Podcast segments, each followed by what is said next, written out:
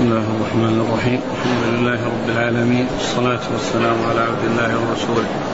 نبينا محمد وعلى آله وصحبه أجمعين. أما بعد فيقول الإمام الحافظ أبو عبد الله بن ماجه القزويني رحمه الله تعالى يقول في سننه باب الغلول. قال حدثنا محمد بن رمح. قال أنبأنا الليث بن سعد عن يحيى بن سعيد عن محمد بن يحيى بن حبان عن ابن أبي عمرة عن زيد بن خالد الجهني رضي الله عنه أنه قال توفي رجل من أشجع بخيبر فقال النبي صلى الله عليه وسلم صلوا على صاحبكم. فأنكر الناس ذلك وتغيرت له وجوههم. فلما رأى ذلك قال إن صاحبكم إن صاحبكم قد غل في سبيل الله. قال زيد فالتمسوا في متاعه فإذا خرزات من خرز يهود ما تساوي درهمين. بسم الله الرحمن الرحيم. الحمد لله رب العالمين وصلى الله وسلم وبارك على عبده ورسوله نبينا محمد وعلى آله وأصحابه أجمعين. أما بعد فيقول الإمام ماجه رحمه الله باب الغلول. والغلول هو الأخذ من الغنيمة قبل القسمة. وإذا قسمت ووصل إلى كل إنسان حقه فهذا هو الذي شرعه الله عز وجل. وأما كون الإنسان يأخذ من الشيء المشترك الذي هو آه الذي يقسم على الغانمين ويكون خمسه يعني في آه في في بيت المال يصرف في الوجوه الوجوه المشروعة من أخذ من الغنائم قبل القسمة شيئا سواء كان قليلا أو كثيرا فهذا غلول. والغلول من الأمور المحرمة. وقد أخبر الله عز وجل في كتاب العزيز قال ومن يغلل يأتي بما غل يوم القيامة. يعني يأتي به فضيحة.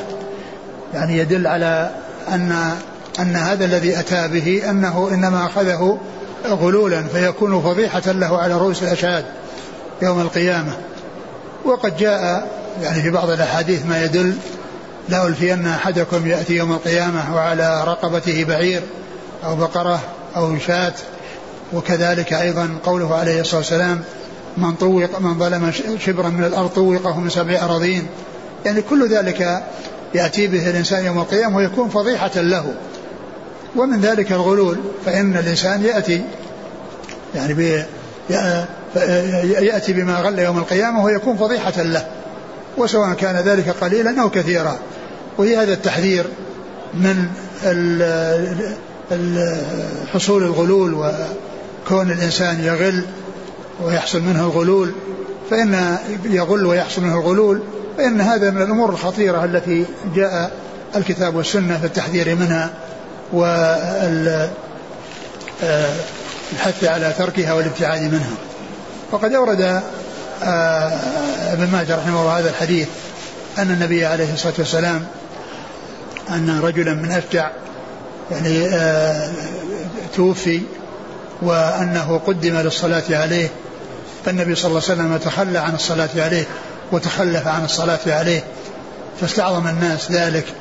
وأن كون النبي صلى الله عليه وسلم يتخلف عن الصلاة على رجل يعني يفوته هذا الخير العظيم الذي هو شفاعة النبي صلى الله عليه وسلم له. فلما رأى يعني ما حصل لهم من الاستعظام وتأثروا تأثروا بذلك وتغيرت وجوههم يعني تألما وتأثرا الرسول عليه الصلاة والسلام أخبر بأنه غل يعني حصل منه الغلول. وأن النبي صلى الله عليه وسلم أراد ترك الصلاة عليه لأنه حصل منه ارتكاب هذا الذنب. ففتشوا متاعه ووجدوا خرزات. من خرزات اليهود لا تساوي درهمين. لا تساوي درهمين. والحديث في إسناده ضعف ولكن الغلول لا شك أن أنه محرم ودل على تحريمه الكتاب والسنة وهذا الحديث في, في إسناده ضعف. لكن هناك أحاديث تدل على آه، ما دل عليه من حيث من حيث تحريم الغلول. وأما بالنسبة لترك الصلاة على من ارتكب ذنبا فقد كان النبي صلى الله عليه وسلم يعني يفعل ذلك في بعض الأحيان وكذلك أيضا كان يفعله في حق من كان عليه دين. وبعد ذلك ترك لما فتح الله عليه الفتوح وكان يوفي يعني الديون من من من, من عنده صلى الله عليه وسلم. وأما بالنسبة للمعاصي فإن الرسول عليه الصلاة والسلام كان يتخلف أحيانا ليبين خطورة يعني هذا الذنب وأن ان أن الناس يبتعدون عن الوقوع بمثله لأن في ذلك تحذير من الوقوع في مثل هذا العمل. وهذا يدل على أن من كان له منزلة ومن له شأن في الناس أنه إذا تخلف يؤثر تخلفه بحيث الناس يبتعدون عن الوقوع في هذا الأمر المحرم حتى لا يتعرضوا لترك الصلاة عليهم من بعض الناس الذين آه، يفرح بصلاتهم ويحرص على صلاتهم فإن هذا يعني من الأمور المطلوبة. نعم. قال حدثنا محمد بن رمح. المصري ثقة أخرج مسلم وابن ماجه. عن الليث بن سعد. ثقة أخرج أصحاب الكتب. عن يحيى بن سعيد. وهو, وهو الأنصاري ثقة أخرج أصحاب الكتب. عن محمد بن يحيى بن حبان. وهو ثقة أخرج أصحاب الكتب. عن ابن أبي عمرة. هو؟ يقال ولد على عهد النبي صلى الله عليه وسلم. أخرج أصحاب الكتب. عن زيد بن خالد. لا ابن أبي عمرة أو أبي عمرة. أبو عمرة. يعني هذا مقبول. يعني غير هذا لأن عبد الرحمن بن أبي عمرو. لا لا غير هذا. في واحد ثاني قال أبو عمرو. في الأبناء. لا فيها أبو عمرو. الصحابي من هو؟ زيد بن خالد الجهني. نعم. أبو عمرو يروي عن زيد بن خالد. شوف. أبو عمرو مولى. أيوة. مولى زيد بن خالد. نعم. مقبول وله أبو داود والنسائي بن ماجه. هو هذا. يعني أقول هو هذا هو اللي هذا ضعف الحديث من أجله. نعم. وليش هنا ذكر ابن أبي عمرو؟ خرج سند يعني؟ نعم. هو ما في أظن في النسخ أبو عمرو. يعني كم إيش النسخ اللي فيها ابن أبي عمرو؟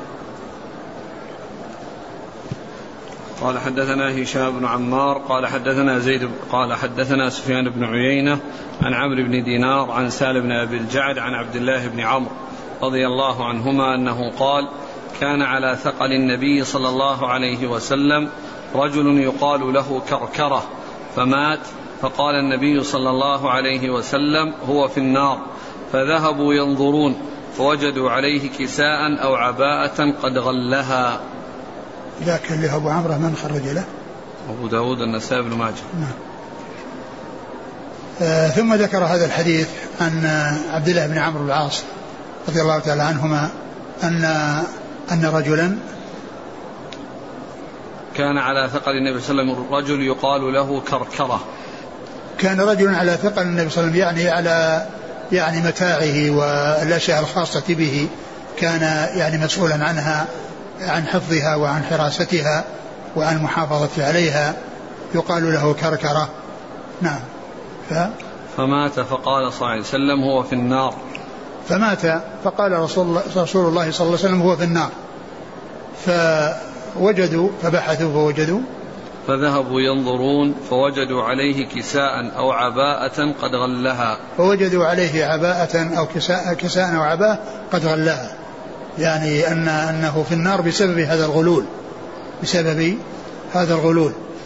يعني آه، آه، الرسول عليه الصلاة والسلام أخبر بأنه يعذب بالنار وأنه من أهل النار بسبب هذا الغلول. لكن كما هو معلوم أن من استحق النار بذنبه فإنه آه، يعذب به ثم بعد ذلك يخرج منها ويدخل الجنة ولكنه لا يدخلها من أول وهلة.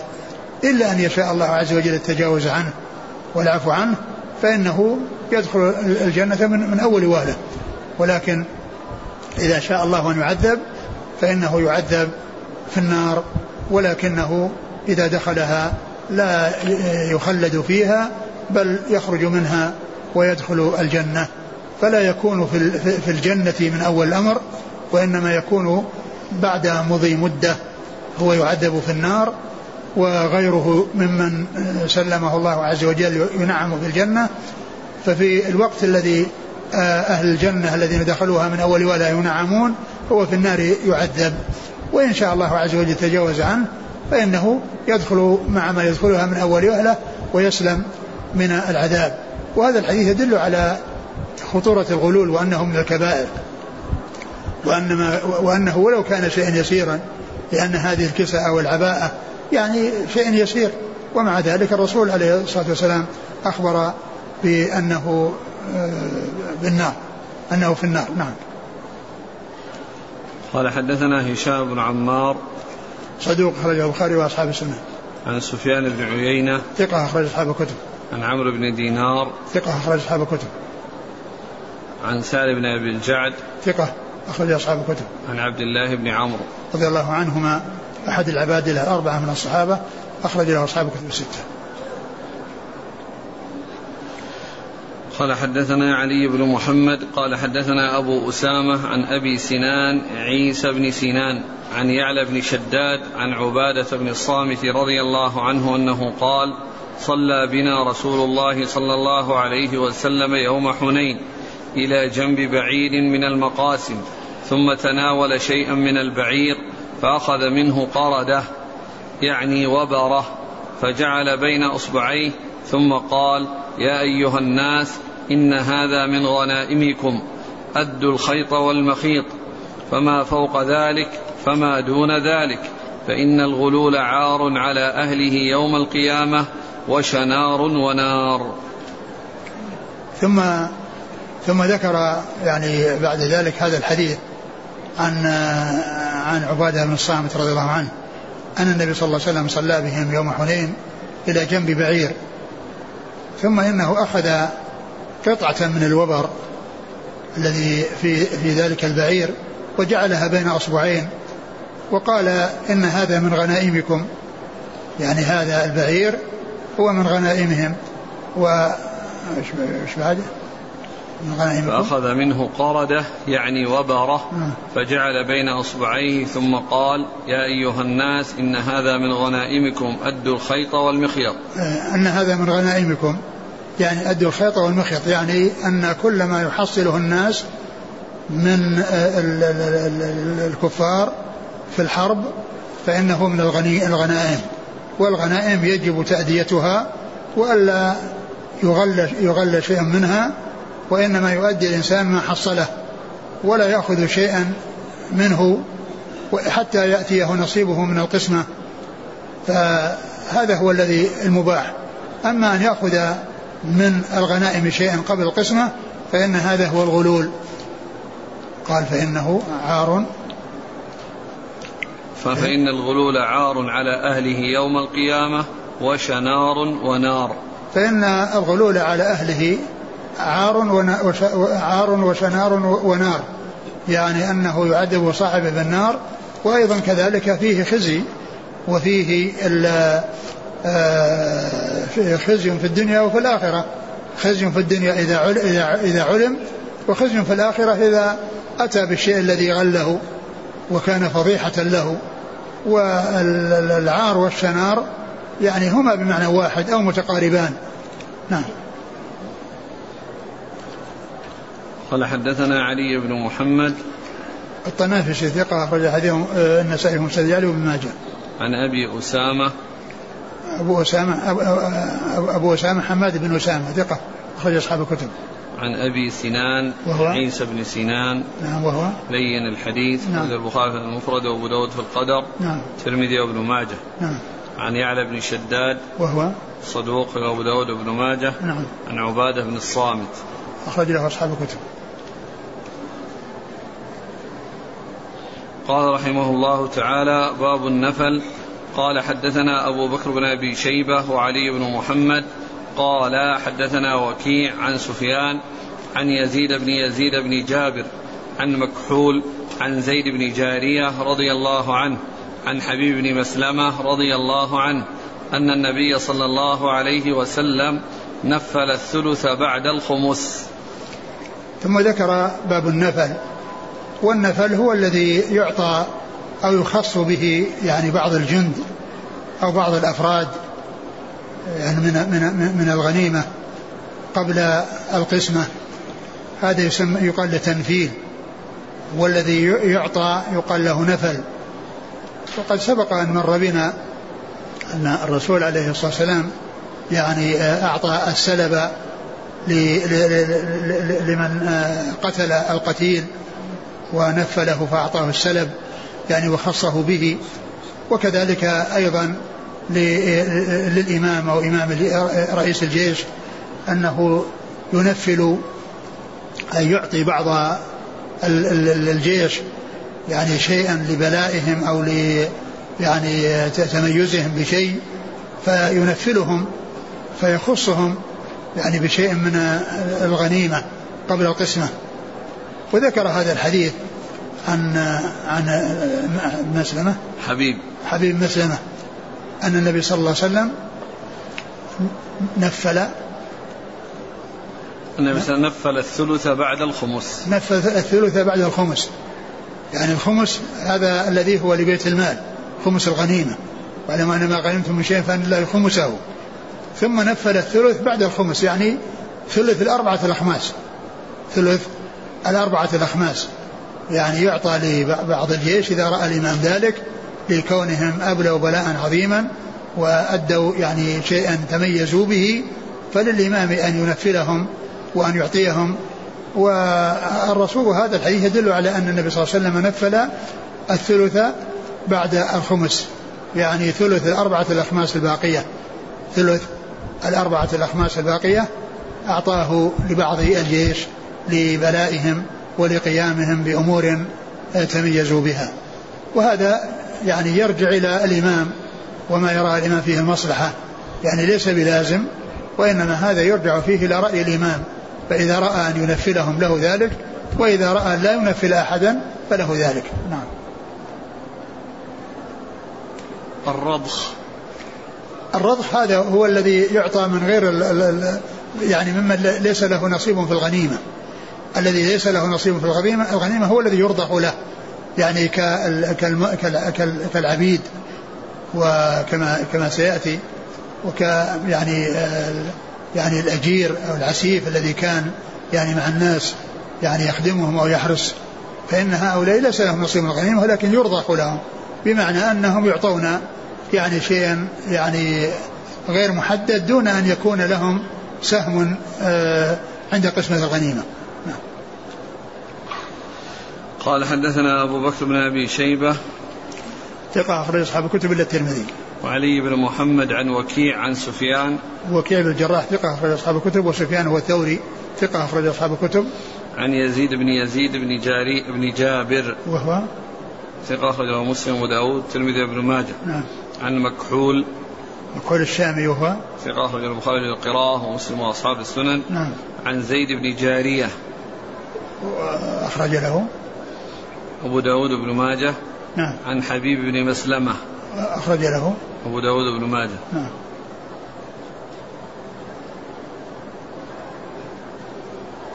قال حدثنا علي بن محمد قال حدثنا وكيع عن سفيان عن عبد الرحمن بن الحارث الزرقي عن سليمان بن موسى عن مكحول عن أبي سلام الأعرج عن أبي أمامة رضي الله عنه عن عبادة بن الصامت رضي الله عنه أن النبي صلى الله عليه وسلم نفل في البدأة الربع وفي الرجعة الثلث.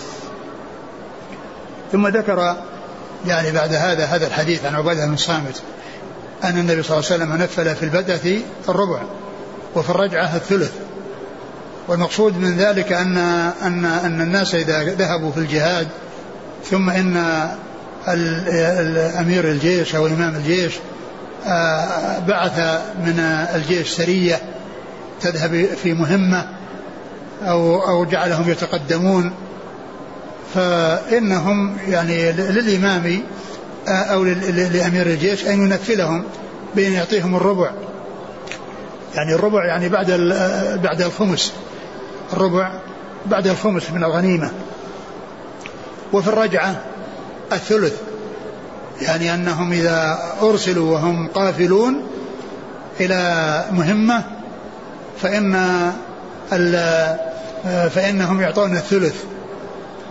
و وإنما يعني صار الفرق بين التنفيل الربع وهم ذاهبون والتنفيل آه، الثلث وهم آيبون قافلون لأن لأن الناس في أول الأمر يعني عندهم نشاط وعندهم يعني يعني الظهر قوي. ما حصل تعب ولا حصل يعني مشقة لأنهم في البداية. ثم أيضا الناس وراءهم. يعني هذا الجيش الذي يعني وراءه ردء هذه السرية. يعني وراءها الجيش ردء لها. وهذا بخلاف الرجوع. فإن الناس يكون الظهر يعني قد ضعف والنشاط يعني قد يعني خف. و وأيضا الناس مقبلون يعني مشفقون على الوصول إلى أهلهم ومشتاقون إليهم فيكون هناك ضعف يختلف عن القوة التي كانت في البداية. فلهذا زيدوا يعني عند التنفيل يعني في حال رجعتهم فيما أرسل سرية يعني وهم قافلون فإنها تعطى الثلث الثلث من يعني بعد الخمس الثلث بعد الخمس وهذا يطابق الحديث الذي الذي تقدم في أنه نفذ الثلث بعد الخمس. الثلث نفذ الثلث بعد الخمس. الحديث الذي قبل هذا. فهذا فيه تفصيل أنه في الذهاب ينفذ الربع بعد الخمس وفي الإياب ينفذ الثلث بعد الخمس. نعم. قال حدثنا علي بن محمد عن وكيع عن سفيان عن عبد الرحمن بن الحارث الزرقي. وهو صدوق له اوهام قال البخاري في الادب المفرد وأصحاب السنن. نعم. عن سليمان بن موسى وهو صدوق في حديثه بعض لين أخرجه مسلم في المقدمة وأصحاب السنن. نعم. عن مكحول عن أبي سلام الأعرج. وهو ثقة أخرج البخاري في المفرد ومسلم وأصحاب السنن. نعم. عن أبي أمامة. سدي بن عجلان الباهلي رضي الله عنه أخرج أصحاب الكتب. عن عبادة بن الصامت. نعم. قال حدثنا علي بن محمد قال حدثنا أبو الحسين قال أخبرني رجاء بن أبي سلمة قال حدثنا عمرو بن شعيب عن أبيه عن جده رضي الله عنه أنه قال لا نفل بعد رسول الله صلى الله عليه وسلم يرد المسلمون قويهم على ضعيفهم. قال رجاء فسمعت سليمان بن موسى يقول يقول له حدثني وكحول عن حبيب بن مسلمة رضي الله عنه أن النبي صلى الله عليه وسلم نفل في البدأة الربع وحين قفل الثلث فقال عمرو أحد أحدثك عن أبي عن جدي وتحدثني عن مكحول؟ ثم ذكر هذا الحديث عن عبد الله بن عمرو العاص رضي الله تعالى عنهما أنه قال لا نفل بعد رسول الله صلى الله عليه وسلم يرد قويهم على ضعيفه. يرد المسلمون. يرد المسلمون قويهم على ضعيفهم يرد المسلمون قويهم على ضعيفهم.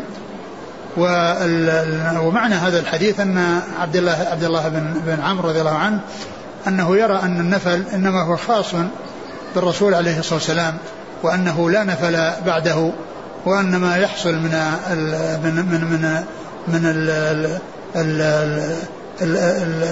الغنيمة بسبب يعني آه، بعض آه، الجيش يعني لقوتهم ولبلائهم فإنه يدخل تحت أن القوي يرد على الضعيف. كما أن القسمة للغنائم أنه يسوى بين الغانمين يعني عندما تقسم وبعضهم أقوى من بعض وبعضهم أشد بلاء من بعض. فيكون آه، هؤلاء الذين يعني يذهبون ويحصلون شيئا من الغنائم يعني يدخل آه، يعني آه، ضمن أن القوي أتى بشيء آه، تميز به فيكون فيكون له ولغيره من سائر الناس الذين هم دونه في البلاء في البلاء الحسن والنشاط والقوة في الجهاد في سبيل الله. فذكر في الحديث أن أن أن أن أن, أن عمرو بن شعيب عن أبيه عن عمرو بن شعيب آه، حدثه يعني آه، آه، أو حدث بالحديث عن عن مكحول عن عن زيد بن حبيب بن أسلمة. عن؟ حبيب بن حبيب بن أسلمة. فقال أحدثك عن أبي عن جدي وتحدثني عن مكحول. يعني معنى ذلك أنه كان يرى أن هذا خاص بالرسول عليه الصلاة والسلام.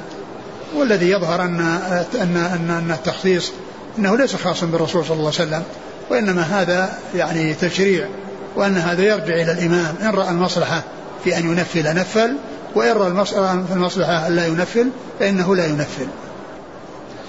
قال حدثنا حدثنا علي بن محمد عن أبي الحسين. هو صدوق له خرج القراءة ومسلم وأصحاب السنن. عن رجاء بن أبي سلمة. وهو ثقة أخرجه مسلم أبو داود في المراسيل والنسائي بن ماجه. نعم. عن عمرو بن شعيب. صدوق أخرجه البخاري في جزء القراءة وأصحاب السنن عن أبي شعيب محمد صدوق أخرجه البخاري في المفرد وجزء القراءة وأصحاب السنن عن عبد الله بن عمرو رضي الله عنهما أحد العباد له أربعة وأخرج حديثه أصحاب الكتب الستة قال رحمه الله تعالى باب قسمة الغنائم. قال حدثنا علي بن محمد قال حدثنا أبو معاوية عن عبيد الله بن عمر عن نافع عن ابن عمر رضي الله عنهما أن النبي صلى الله عليه وسلم أسهم يوم خيبر للفارس ثلاثة أسهم للفرس سهمان وللرجل سهم. ثم ذكر يعني آه، قسمة الغنائم وكيف تقسم ويعني آه، الناس يعني منهم من هو فارس يعني صاحب فرس ومنهم من هو راجل يمشي على رجليه. فالرسول عليه الصلاة والسلام أعطى للرجل سهما وللفارس ثلاثة أسهم سهم له وسهمان لفرسه. سهم له وسهمان لفرسه. فهذا يدل على قسمة الغنائم وأنها تكون على هذا النحو الذي فعله الرسول عليه الصلاة والسلام عام خيبر حيث أعطى للفارس الذي هو صاحب الفرس والذي يغزو على الفرس فإنه يكون له ثلاث أسهم سهمان من أجل الفرس وسهم من أجل الرجل الذي هو صاحب الفرس. وأما من كان راجلا يعني ليس معه فرس فإنه يعطى سهما واحدا يعني من أجل آه، من أجل شخصه كما أعطي الفارس من أجل شخصه آه، سهما واحدا وأعطي الفرس سهمان نعم. قال حدثنا علي بن محمد عن أبي معاوية. محمد بن حزم الضرير الكوفي ثقة أخرج أصحاب الكتب. عن عبيد الله بن عمر. وهو العمري المصغر ثقة أخرج أصحاب الكتب. عن نافع عن ابن عمر. نافع مولى بن عمر ثقة أخرج أصحاب الكتب.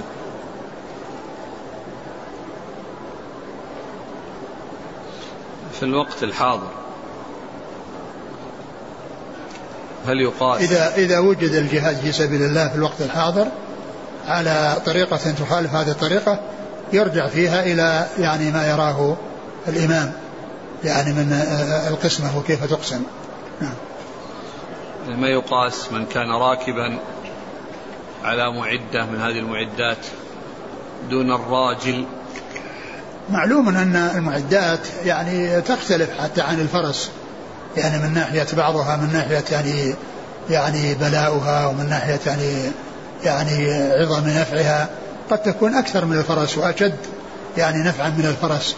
فهذا كما هو يعلم يعني في يعني يجتهد فيه على الوجه الذي يراه الإمام. نعم. قال رحمه الله تعالى باب العبيد والنساء يشهدون مع المسلمين. قال حدثنا علي بن محمد قال حدثنا وكيع قال حدثنا هشام بن سعد عن محمد بن زيد بن مهاجر بن قنفذ قال سمعت عميرا مولى آب اللحم رضي الله عنهما قال قال وكيع وكان لا يأكل اللحم. قال غزوت مع مولاي يوم خيبر وأنا مملوك فلم يقسم لي من الغ... فلم يقسم لي من الغنيمة. يقسم؟ فلم يقسم لي من الغنيمة وأعطيت من خرثي المتاع سيفا وكنت أجره إذا تقلدته. ثم ذكر يعني هذا باب, باب العبيد. والنساء يشهدون مع المسلمين. باب العبيد والنساء يشهدون مع المسلمين. يعني أنه لا يقسم لهم ولا يكون لهم نصيب من الغنيمة بحيث يكون يعني آه، من جملة المجاهدين الذين توزع عليهم الغنيمة لأن هؤلاء أتباع يعني وليسوا مجاهدين. فيرضخ لهم بمعنى أنهم يعطون شيئا يعني يرى الإمام أنهم يعطون إياه من دون أن يكون لهم نصيب من الغنيمة يعني بكونه يسهم لهم. وأن يكون لهم مثل ما يكون للمجاهدين. فإن قسمة القسمة على المجاهدين عرفنا أنها للفارس لا تسهم وللرجل سهم واحد. وأما هؤلاء الذين هم ليسوا مجاهدين فإنه يرضخ لهم بمعنى أنهم يعطون الشيء الذي يراه الإمام. وذكر هذا الحديث عن عمير مولى آب اللحم أنه شهد مع مولاه آب اللحم. وهما يعني آه، صحابة. الذي هو آه، يعني عمير وكذلك مولاه الذي هو آب اللحم هم من أصحاب الرسول صلى الله عليه وسلم. وقال إنه آه، ذهب مع مولاه الذي هو يعني سيده آب اللحم. وكان يقال له آب اللحم لأنه لا يأكل اللحم. فيقال آبي يعني بمعنى اسم فاعل من الإباء وهو الامتناع. يعني يمتنع ممتن يعني لا لا يشتهي اللحم ولا يأكل اللحم فلهذا يلقب بآب اللحم. فقال عمير غزوت مع مولاي يوم خيبر وأنا مملوك فلم يقسم لي من الغنيمة وأعطيت من خرثي المتاع سيفا. نعم لم يقسم لي من الغنيمة يعني رضخ له رضخا ولم يقسم له آه، سهم أو أسهم من الغنيمة ولكنه أعطي من خرث المتاع يعني سيفا يعني شيء رديء من من من من, من, من الأشياء الرديئة. فأعطي سيفا فكان يتقلده فكان يجره في الأرض. أما لقصر قامته أو لصغر سنه فالمقصود أنه أن مثل هؤلاء يرضخ لهم رضخا ولا يسهم لهم من الغنيمة. بمعنى أن يكون حكم حكم المجاهدين ولهذا أعطي هذا هذا السيف الذي هو من أردأ السيوف خرثي يعني الرديء. نعم. قال حدثنا علي بن محمد عن وكيع عن هشام بن سعد. هو؟ صدوق له أوهام أخرج البخاري تعليقا ومسلم وأصحاب السنن. نعم. عن محمد بن زيد بن مهاجر. وهو ثقة أخرج له. مسلم وأصحاب السنن. نعم. عن عمير مولى آب اللحم. أخرج له. مسلم وأصحاب السنن. نعم. قال حدثنا أبو بكر بن أبي شيبة. قال حدثنا عبد الرحيم بن سليمان عن هشام عن حفصة بنت سيرين عن أم عطية الأنصارية رضي الله عنها أنها قالت غزوت مع رسول الله صلى الله عليه وسلم سبع غزوات أخلفهم في رحالهم. وأصنع لهم الطعام وأداوي الجرحى وأقوم على المرضى. ثم ذكر هذا الحديث عن أم عطية أنها كانت تغزو مع الرسول صلى الله عليه وسلم يعني أنها تذهب في الغزو لأنها من الغزاة الذين يعني يجاهدون ويقاتلون ولكنها تذهب لخدمتهم ولصنع الطعام وللأشياء التي يعني هي يعني فيها فائدة للغزاة. ف يعني فلا يكون للنساء نصيب من الغنيمة لأن الغنيمة أنها تكون للمقاتلين والمجاهدين. ولكن مثل ما حصل بالنسبة للعبيد فإنه يرضخ للمرأة. يعني في مقابل ما تقوم به من عمل كما أنه يرضخ للعبد المولى فيما يقوم به من عمل. نعم. يعني فقولها غزوت يعني ليست من الغزاة ولكنها ذهبت في الغزو. يعني ذهبت في الغزو لهذه المهمة ليست للقتال وأنها تجاهد في سبيل الله. نعم. قال حدثنا أبو بكر بن أبي شيبة عن عبد الرحيم بن سليمان. هو؟ ثقة إلى أصحاب الكتب. نعم. عن هشام. هشام بن حسان ثقة رجل أصحاب الكتب. عن حفصة بنت سيرين. ثقة أخرج أصحاب الكتب. عن أم عطية. رضي الله عنها أخرج أصحاب الكتب. يقول هل الرضخ يكون من الخمس أم يكون من الباقي؟ لا من الباقي. من, من أربعة الأخماس. والنفل؟ والنفل من من بعد الخمس. مر بنا في الحديث ان ان الثلث بعد الخمس. يقول نرجو بيان كيفية قسمة المال والغنيمة على الترتيب. النفل والرضخ والغنيمة. الغنيمة هي ما يحصله المسلمون في جهاد العدو يعني في الحرب وفي القتال. هذا يسمى غنيمة يعني آه، حصلوه بالقتال. أما إذا حصل بدون قتال فهذا قال في ويكون في بيت المال ويقسمه الإمام في مصالح المسلمين. وأما ما يحصل بالقتال فإن للمقاتلين فيه نصيب وهو الأربعة الأخماس. فالقسمة أن الأربعة الأخماس تقسم على الغانمين كما مر في الحديث للفارس آه ثلاث أسهم وكذلك أيضا راجل له سهم واحد. والرضخ هو أن يعطى من الغنيمة من بعد الخمس من آه من ليس من أهل القتال. يعني كالذي يكون في الخدمة أو الذي يكون يعني آه تابع للمجاهدين وليس منهم فإنه يرضخ له يعني يعطى من, من, من أصل الغنيمة. من أصل الغنيمة يعني شيئا بدون تحديد وبدون تقدير مثل ما يقدر للغانمين. والنفل هو الذي يخصصه الإمام لمن آه، يبلي بلاء حسنا ويكون ذلك أيضا من الغنيمة. مثل ما مر في الحديث أن النبي صلى الله عليه وسلم نفل الثلث بعد الخمس يعني ثلث أربعة الأخماس.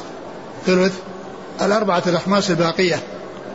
ف يعني هذا هو النفل. النفل يعني تمييز بعض الغزاة على بعض لمهمة قاموا بها وهو أيضا من الأربعة الأخماس والرضخ لمن ليس من المجاهدين كالعبيد والنساء ويكون يعني من من من من أصل الغنيمة. يعني وليس من الخمس وإنما هو من أربعة الاخماس أو من أصل الغنيمة قبل أن تقسم. المهم أنه يعني ليس هناك آه، نصيب لهم يعني محدد آه، فيعطون ما يراه الإمام. والنفل كما عرفنا هو آه، تمييز بعض الغانمين أو بعض الغزاة على بعض لبلائهم وقيامهم بأمور ما قام بها غيرهم. نعم. وهل تملك الغنيمة بمجرد الاستيلاء عليها؟ نعم هي مجرد الاستيلاء عليها تكون ملكا لل يعني للجميع إلا أن خمس خمسها ليس ليس للغانمين. يعني معناه يستحقون تلك يعني لا يملكونها وإنما يستحقونها وإذا قسمت عليهم كل ملك ما ما اختص به. ولهذا الغلول قبل القسمة يعني من من من الكبائر لأنه آه، أخذ من شيء مشترك لم يتميز أنصب أصحابه. قال رحمه الله تعالى باب وصية الإمام. قال حدثنا الحسن بن علي الخلال. قال حدثنا أبو أسامة. قال حدثني عطية بن الحارث أبو روق الهمداني. قال حدثني أبو الغريف عبيد الله بن خليفة عن صفوان بن عسال رضي الله عنه قال بعثنا رسول الله صلى الله عليه وسلم في سرية فقال سيروا بسم الله وفي سبيل الله قاتلوا من كفر بالله ولا تمثلوا ولا تغدروا ولا تقتلوا وليدا. ثم ذكر الوصية للغزاة. يعني وصية الإمام للغزاة يوصيهم ويبين لهم الطريقة التي يسلكونها ويسيرون عليها. وأورد ابن ماجه هذا الحديث عن صفوان بن عسال رضي الله عنه أن أن أن النبي صلى الله عليه وسلم بعثهم في سرية فأوصاهم وقال سيروا بسم الله يعني مستعينين بالله متوكلين على الله معتمدين على الله. وفي سبيل الله يعني في المجاهدين في سبيل الله وهذا فيه يعني بيان أن أن الإنسان يكون آه، في جهاده يحسن نيته ويحسن قصده وأن يكون ذلك في سبيل الله لأن الذي في سبيل الله هو ما كان القصد منه إعلاء كلمة الله كما سبق أن مر في حديث أبي موسى الأشعري أن النبي صلى الله عليه وسلم سئل عن الرجل يقاتل شجاعة ويقاتل حمية ويقاتل ليرى مكانه. فقال عليه الصلاة والسلام من قاتل لتكون كلمة الله هي العليا فهو في سبيل الله. وقوله في سبيل الله يعني أن أن جهادهم إنما هو لله ومن أجل الله ومن أجل إعلاء كلمة الله ومن أجل إدخال الناس في دين الله وإخراجهم من الظلمات إلى النور بهذا الجهاد الذي شرعه الله. سيروا بسم الله في سبيل الله. قاتلوا من كفر بالله. قاتلوا من كفر بالله. لأن الجهاد إنما هو لقتال الكفار إذا لم يستجيبوا للدعوة ويدخلوا في الدين الحنيف. فإن فإنهم يقاتلون. ولكن يسبق ذلك آه، ما يسبقه من دعوتهم إلى الإسلام وأن هذا هو المقصود. فإذا كانوا دخلوا في الإسلام فإنه لا حاجة إلى القتال لأن لأن المهمة أو المقصود من من من دخولهم في الإسلام قد حصل بدون قتال. قاتلوا من كفر بالله فهذا يدل على أن القتال إنما هو من أجل الكفر وأن سبب في الكفر وأن يدخل الناس في الدين الحنيف أو يحصل منهم آه، آه، آه، القيام بالشيء الذي يكونون فيه تحت ولاية المسلمين ويؤدون الجزية. ويكونون بذلك يكون ذلك سببا في إسلامهم لأنهم إذا بقوا تحت ولاية المسلمين ورأوا تطبيق أحكام الإسلام ورأوا العدل فإن ذلك يكون سببا في إسلامهم ويكون آه، فيه آه، يعني الإبقاء على حياتهم في أمل أن آه، يدخلوا في هذا الدين يعني برغبة منهم وطواعية عندما يشاهدون ويعاينون العدل في أحكام الإسلام والخير في تطبيق أحكام الإسلام. قاتلوا من كفر بالله. ولا تمثلوا. ولا تمثلوا يعني يعني مثله وهي كون يعني يقطعون الأنف أو يقطعون الأذن أو يعني يعملون يعني مثل هذه الأعمال فلا يحصل منهم ذلك. نهاهم عن أن يمثلوا بغيرهم من الكفار. نعم. ولا تغدروا. ولا تغدروا يعني إذا كان بينكم وبين أحد عهد فأوفوا بعهده واوفوا العهد الذي بينكم وبينه ولا تغدروا يعني بأن يحصل منكم الخيانة يعني في نقض العهود التي أبرمتموها فأدوا العهود وأمضوا العهود التي التزمتموها وقمتم بها. فلا تغدروا يعني يحصل منكم آه، الإخلال بالعهد الذي أبرمتموه. بينكم وبين غيركم. نعم ولا تقتلوا وليدا. ولا تقتلوا وليدا يعني الصبيان الذين هم ليسوا من أهل القتال لأن قتلهم ليس فيه فائدة بل فيه مضرة وإبقاءهم يبقون سبيا ويبقون يعني مماليك يعني للمسلمين فقتلهم لا فائدة من وراءه لأنهم ليسوا من المقاتلة. وإبقاءهم وكذلك إبقاء النساء يعني فيه المصلحة وفيه الفائدة وهي كونهم من السبي. نعم. قال بعض في نسخة الشارح ولا تغدروا ولا تغلوا. زيادة. نعم. والغلول يعني الأخذ من الغنيمة قبل القسمة الذي سبق في باب خاص وهو باب الغلول. يعني لا يغل ولا يغدر ولا يمثل ولا يقتل وليدا وكذلك أيضا النساء كما جاء في بعض الأحاديث قال حدثنا الحسن بن علي الخلال ثقة أصحاب الكتب إلا إلا النسائي. الترمذي نعم. إلا النسائي. عن أبي أسامة حماد بن أسامة ثقة أخرج أصحاب الكتب. عن عطية بن الحارث وهو صدوق أخرج أبو داود والنسائي بن ماجه. نعم. عن أبي الغريف وهو عبيد الله بن خليفة صدوق أخرج له النسائي بن ماجه. نعم. عن صفوان بن عسال رضي الله عنه أخرج له الترمذي والنسائي بن ماجه نعم يقول إن مثلوا بنا نحن فهل نمثل بهم كما مثلوا بنا نعم يعني إذا مثلوا يمثل بهم نعم. يقول الكفار الآن يقولون عن الإسلام بسبب الجهاد أنه يدخل الناس الإسلام بالقوة. ويقول لماذا لا تتركون الناس على ما يريدون؟ والله يقول لا إكراه في الدين. الكفار كما هو معلوم يعني في هذا الزمان متمكنون والمسلمون يعني مستضعفون. ولهذا يعني كثير من الناس الآن يعني بسبب الانهزام يعني يريدون أن يقدموا الإسلام على وجه يرضي الكفار ويرضي أعداء, أعداء الله وهذا بسبب الضعف. ومن المعلوم أن أن الكفار لا يرضون إلا بشيء واحد. أخبر الله عنه في قوله ولن ترضى عنك اليهود ولا النصارى حتى تتبع ملتهم قل إن هدى الله هو الهدى ولن اتبعت أهواهم بدل الذي جاءك الحق إنك ما لك من الله من ولي ولا نصير ف يعني هذا الذي يرضي النصارى يرضي اليهود والنصارى ويرضي الكفار. ولهذا في يعني في هذا الزمان يعني بعض المسلمين يعني آه، آه، يريدون أن يقدموا الإسلام على وجه يرضي يرضي الكفار.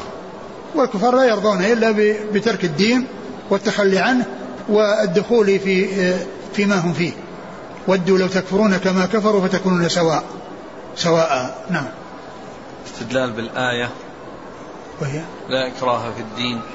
لا إكراه في الدين ليس المقصود منها يعني أن الناس لا يجاهدون في سبيل الله ولا يدعون الناس وإنما يجمع بين النصوص.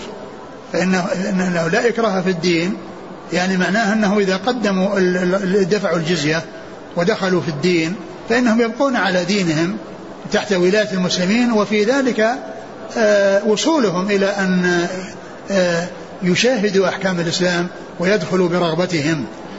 فليس المقصود لا إكراه في الدين بمعنى أن أن الناس لا يجاهدون في سبيل الله وإنما يتركون كل على على ما يريد وإنما يجمع بين الآيات بالناس فيه جهاد الدفع وفيه جهاد الطلب وإذا ومن مما فسرت به الآية أنهم إذا قد دفعوا الجزية فإنهم لا يكرهون ولكن يبقون على دينهم تحت ولاية المسلمين ويشاهدون يعني أحكام الإسلام ويكون ذلك سببا في إسلامهم.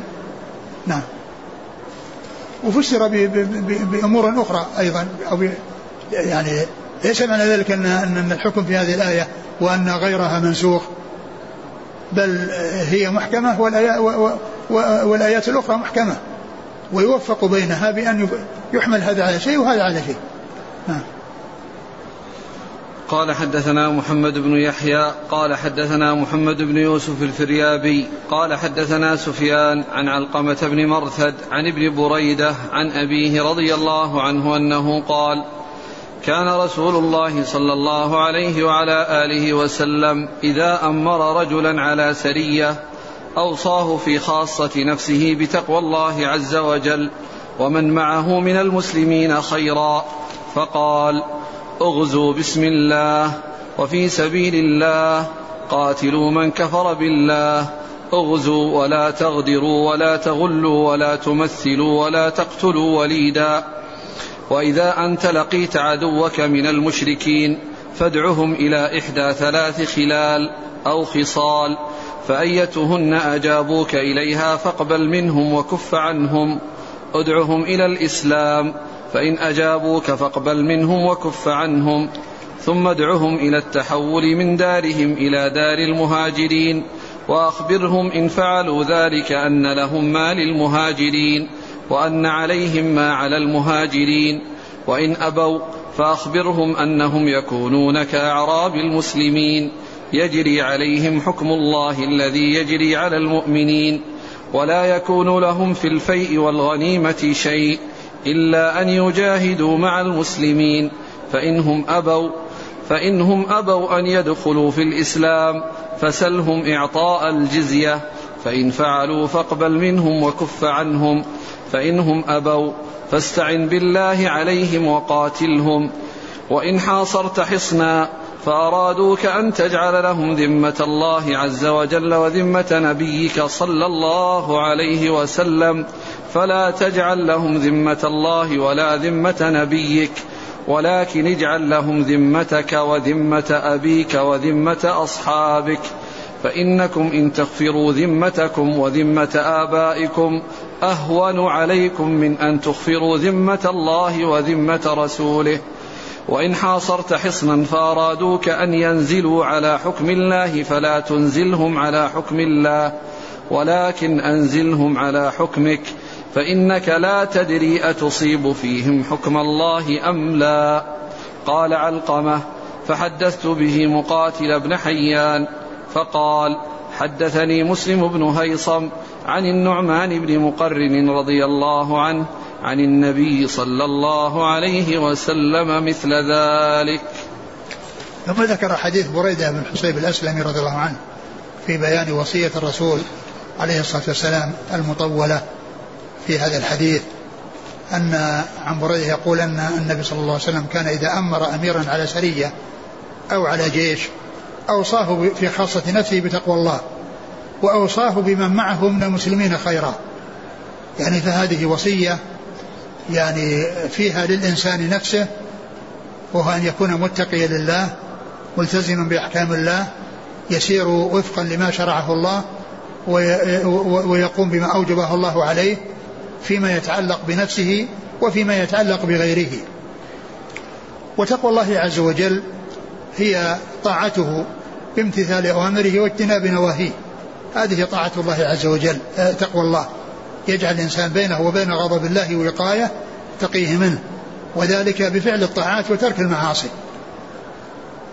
وأصل الوقاية أن يجعل الإنسان بينه وبين الشيء الذي يخافه وقاية. بينه وبين الشيء الذي يخافه وقاية تقيه منه مثل ما يتقي الإنسان في آه، الصيف حرارة الشمس باتخاذ البيوت اتخاذ الخيام و يعني وكذلك آه، اتخاذ الأحذية والنعال يعني في الرمضة وكذلك في الأماكن التي فيها شوك وفيها يعني شيء يؤذي الناس. و وكذلك في الشتاء يعني يتقي البرد بالدخول في الأماكن الدافئة وكذلك استعمال الأشياء التي يحصل بها الدفء ولبس الألبسة الثقيلة. آه، التقوى في اللغة من الوقاية وهي أن تجعل بينك وبين كل شيء تخافه وقاية وتقيك منه. وتقوى الله عز وجل هي تعتبر وقاية خاصة. لأن لأن الوقاية في اللغة عامة وهذا نوع من أنواع الوقاية العامة وهو أن يجعل الإنسان بينه وبين غضب الله وقاية تقيه منه. هذه الوقاية هي فعل الطاعات وترك المعاصي والاستقامة على أمر الله. أوصاه في خاصة نفسه بأن يكون متقيا لله عز وجل. يعني في أعماله في عبادته في معاملته في جميع أحواله. ولهذا النبي صلى الله عليه وسلم لما يعني آه، سئل يعني آه، يعني آه، يعني الوصية قال عليه الصلاة والسلام اتق الله حيثما كنت وأتبع الحسنة سيئة الحسنة تمحها وخالق الناس بخلق حسن. اتق الله حيثما كنت. هذا في معاملة الإنسان لنفسه يعني يكون على استقامة وعلى تقوى الله. وكذلك فيما بينه ويعني بين نفسه بالنسبة للأعمال يعني يجعل الحسنة تحل محل السيئة عندما يحصل سيئة يعني يتخلى عنها ويأتي مكانها حسنة تمحوها. وبالنسبة لمعاملة الناس بالنسبة لمعاملة الناس فإنه يعاملهم معاملة طيبة ويخالقهم بخلق حسن. وأوصاه بمن معه من المسلمين خيرا. يعني أن يوصي الأمير بأن يحسن إلى الجيش الذي هو أميرهم وأن يحسن إليهم وأن لا يشق عليهم وأن يستعمل معهم كل ما هو خير لهم فلا يحملهم ما لا يطيقون. ولهذا قال أوصاهم من معهم المسلمين خيرا يعني أي خير كل ما فيه خير لهم فإنه فإن على على الوالي وعلى الأمير أن يقوم به لمن هم تحت يده ولمن هم تحت إمرته. أوصاه من معه من المسلمين خيرا. وقال اغزوا بسم الله. يعني أنهم يخرجون للغزو في سبيل الله وأنهم يستعينون بالله عز وجل. اغزوا في سبيل اغزوا بسم الله في سبيل الله. يعني فيكون غزوهم مستعينين بالله متوكلين عليه لأن النصر بيده وكل شيء بيده إن ينصركم الله فلا غالب لكم وإن يخذلكم فما الذي ينصركم من بعده. وفي سبيل الله كما مر في حديث صفوان بن عسال يعني أنهم يأتون آه، بنية صالحة ونية طيبة وقصد حسن. المقصود منه إعلاء كلمة الله ليس المقصود منه تحصيل الدنيا وليس المقصود منه المباهات وليس المقصود منه العصبية والحمية وإنما المقصود إعلاء كلمة الله. كما قال في حديث أبي موسى الأشعري من قاتل لتكون كلمة الله هي العليا فهو في سبيل الله. اغزوا بسم الله في سبيل الله قاتلوا من كفر بالله؟ اغزوا ولا تغدروا ولا تغلوا ولا تمثلوا. ثم كرر الأمر بالغزو فقال اغزوا يعني أكد ذلك أتى به للتكرار للتأكيد لأنه بدأ بقوله اغزوا ثم اتى بقول اغزوا وأمر بأمور أخرى أو نهى عن أمور. قال اغزوا ولا ولا تغدروا ولا, ولا تغدروا. يعني يعني يخونون العهود. نعم. ولا تغلوا ولا تمثلوا. نعم ولا تغلوا ولا تمثلوا. نعم مرت في حديث. ولا تقتلوا وليدا. ولا تقتلوا وليدا نعم. وإذا أنت لقيت عدوك من المشركين فادعهم إلى إحدى ثلاث خلال إذا لقيت عدوك من المشركين فادعهم إلى ثلاث خلال أو أو خصال. أيهما جاءوا فاقبل منهم. أو أن يدعوهم إلى الإسلام. فإذا دخلوا الإسلام انتهى لأن هذا هو المقصود. هذا هو المقصود. ويكون بذلك يعني كفى الله المؤمنين القتال. لأن المقصود حصل بدخول من يريدون أن يقاتلوهم بدخولهم في الإسلام. فإذا دخلوا في الإسلام انتهى وقبل منهم. ثم بعد ذلك إن يعني آه، إن, إن فإن أجابوك فاقبل منهم وكف عنهم ثم ادعوهم إلى التحول. ثم يدعوهم إلى التحول. يدعوهم إلى التحول من دارهم إلى دار المهاجرين. لأنهم إذا تحولوا إلى دار المهاجرين يعني يتفقهون في الدين. ويعرفون أحكام الشرع ويعبدون الله على بصيرة. وإذا بقوا يعني في, في الأعراب يعني يكون عندهم الجهل وعندهم عدم الفقه في الدين فإذا تحولوا إلى إلى إلى, إلى المدن والقرى وصاروا يعني يتفقهون في الدين ويتعلمون بالدين يتعلمون الدين ويجاهدون مع الناس عندما يحتاج إليهم فإنهم يدعون للجهاد كما يدعى غيرهم. نعم شوال.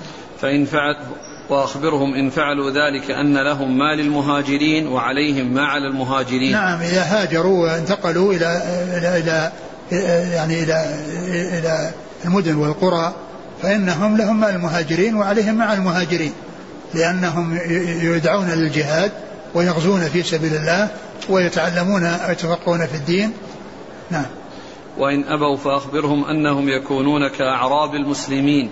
يجري عليهم حكم الله الذي يجري على المؤمنين. يعني إن أبوا أن يهاجروا وأن يبقوا في في البوادي وعلى يعني آه، كونهم أعراب فإنهم آه، يخبرون بأنهم تجري عليهم أحكام الإسلام ويعني آه، ولكن ليس لهم من الغنيمة والفيء شيء لأنهم ما قاموا بالأسباب التي يستحقون بها ذلك من أجل جهادهم ومن أجل إعانتهم.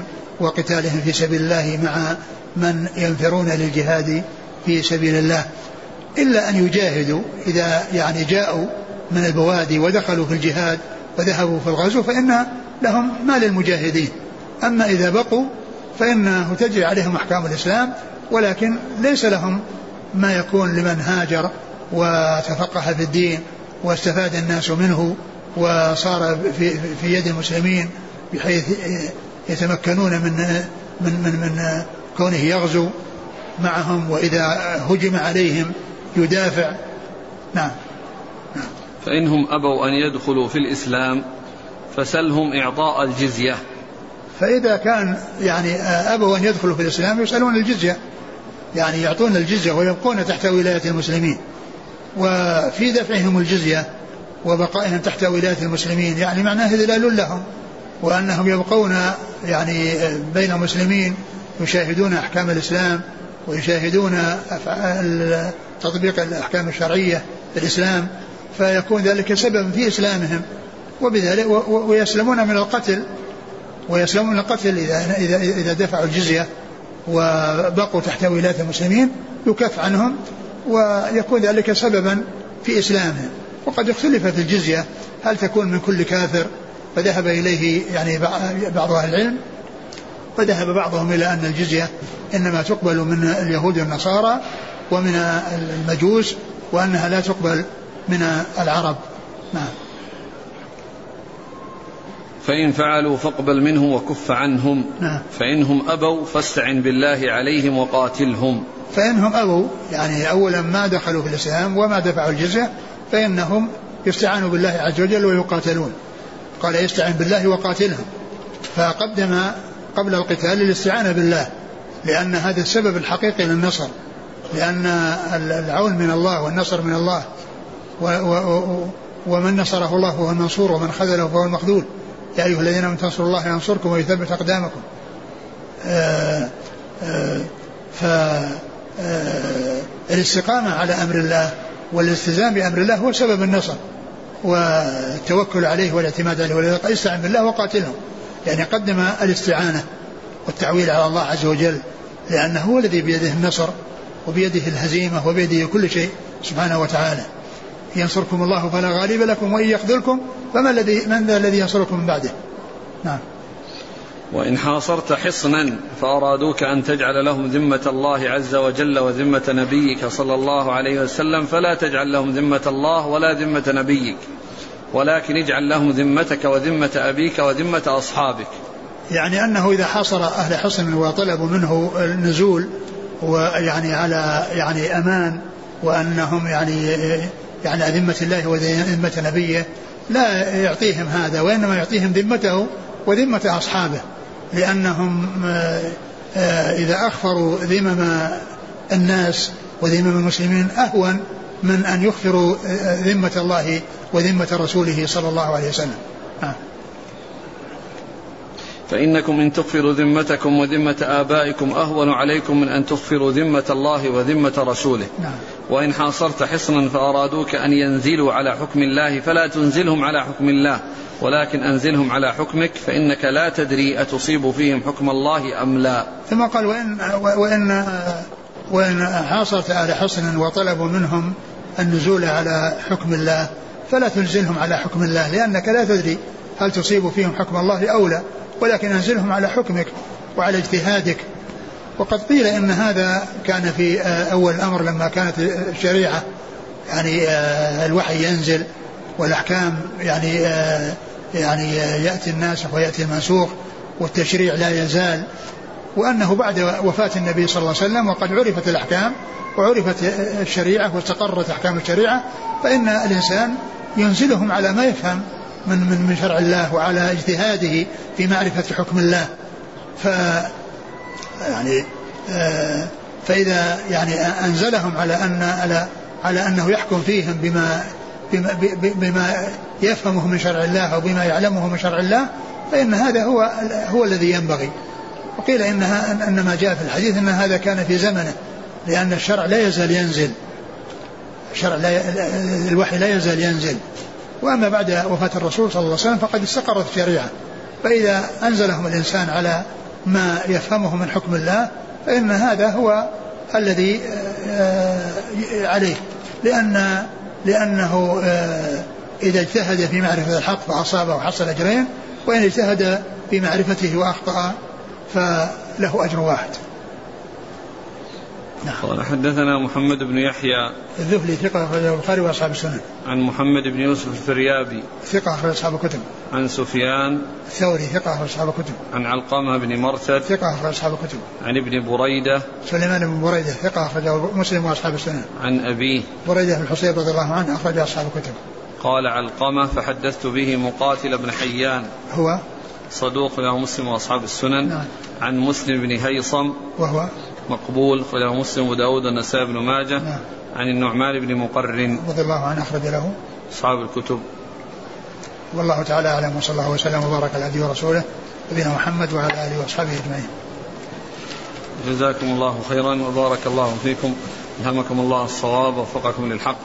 نفعنا الله ما سمعنا وغفر الله لنا ولكم وللمسلمين أجمعين. سبحانك اللهم وبحمدك أشهد أن لا إله إلا أنت أستغفرك.